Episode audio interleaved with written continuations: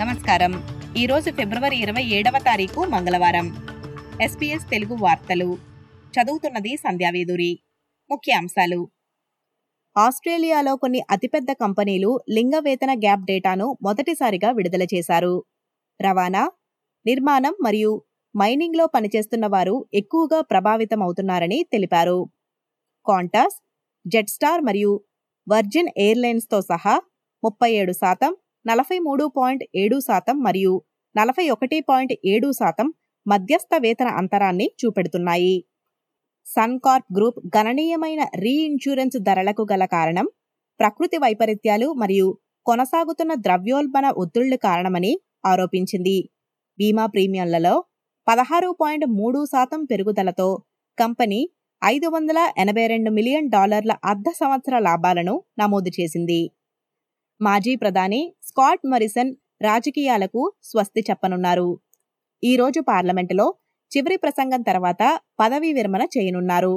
పదహారు సంవత్సరాల సుదీర్ఘ రాజకీయ కెరియర్ను ముగించి మారిసన్ ఈ రోజు మధ్యాహ్నం పన్నెండు గంటల తర్వాత చివరి ప్రసంగంతో బయటకు రానున్నారు.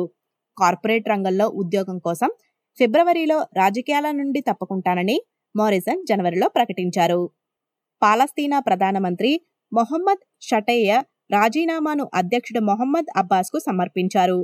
పెరుగుతున్న హింస మరియు గాజాపై యుద్ధం కారణంగా తాను రాజీనామా చేస్తున్నట్లు ఆయన ప్రకటించారు.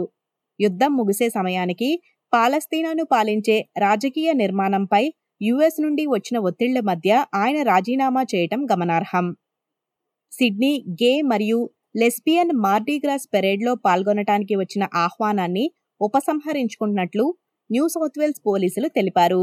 సిడ్నీ జంట హత్యల కేసులో ఒక పోలీసు అధికారిపై హత్య అభియోగాలు కారణంగా పోలీసులను నిషేధించాలన్న పిలుపులపై స్పందిస్తూ వారు ఈ వ్యాఖ్యలు చేశారు. ఎస్ఎంఎస్ ఫిషింగ్ కుంభకోణం ద్వారా ఎనభై మిలియన్లకు పైగా ఫ్రాడ్ టెక్స్ట్ మెసేజ్లను పంపినట్లు ఒక దర్యాప్తులో తేలింది. అనుమానంతో ముగ్గురు వ్యక్తులను అదుపులోకి తీసుకున్నారు. మోసపూరిత లింకులను కలిగి ఉన్న బల్క్ టెక్స్ట్ సందేశాలను పంపించడానికి ఉపయోగించే ఎలక్ట్రానిక్ పరికరాల ద్వారా అంటే సబ్స్క్రైబర్ ఐడెంటిటీ మాడ్యూల్ బాక్సులను పరిశోధించడానికి cyber crime squad strike force కంబీని ఏర్పాటు చేసినట్లు తెలిపింది. సాధారణంగా ఈ మెసేజ్లు చట్టబద్ధమైన సంస్థ నుండి వచ్చినట్టుగానే అనిపించేలా ఉంటూ కానీ లింకును కొట్టగానే నకిలీ వెబ్సైట్కు వెళ్ళేలా ఉంటాయని తెలిపారు.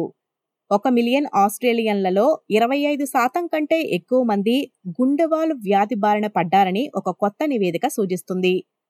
Charity organisation Heart for Heart దీని గురించి మాట్లాడుతూ రెండు వేల యాభై ఒకటి నాటికి ఈ వ్యాధితో జీవిస్తున్న వారి సంఖ్య నాలుగు లక్షల ముప్పై ఐదు వేలకు చేరుకుంటుందని తెలిపారు. ఈ వ్యాధి ప్రాణాంతకమైనదని దీని లక్షణాలు శ్వాసలోపం గుండెదడ మరియు అలసటలా ఉంటాయని తెలిపారు. ఈ సమస్యపై ఆస్ట్రేలియా బహుళ సాంస్కృతిక సంఘాలకు తగిన సందేశం అందటం లేదని ఫెడరల్ ఎంపీ మారియా వాంబకీనో తెలిపారు. ఈ వార్తలు ఇంతటితో సమాప్తం. మీరు వింటున్నారు ఎస్బీఎస్ తెలుగు. మరిన్ని తెలుగు పాడ్కాస్ట్లను ఎస్బీఎస్ ఆడియో యాప్ ఇన్స్టాల్ చేసుకుని ఎస్బీఎస్ తెలుగు ద్వారా ఇప్పటిదాకా విడుదలైన అన్ని తెలుగు పాడ్కాస్ట్లను వినండి.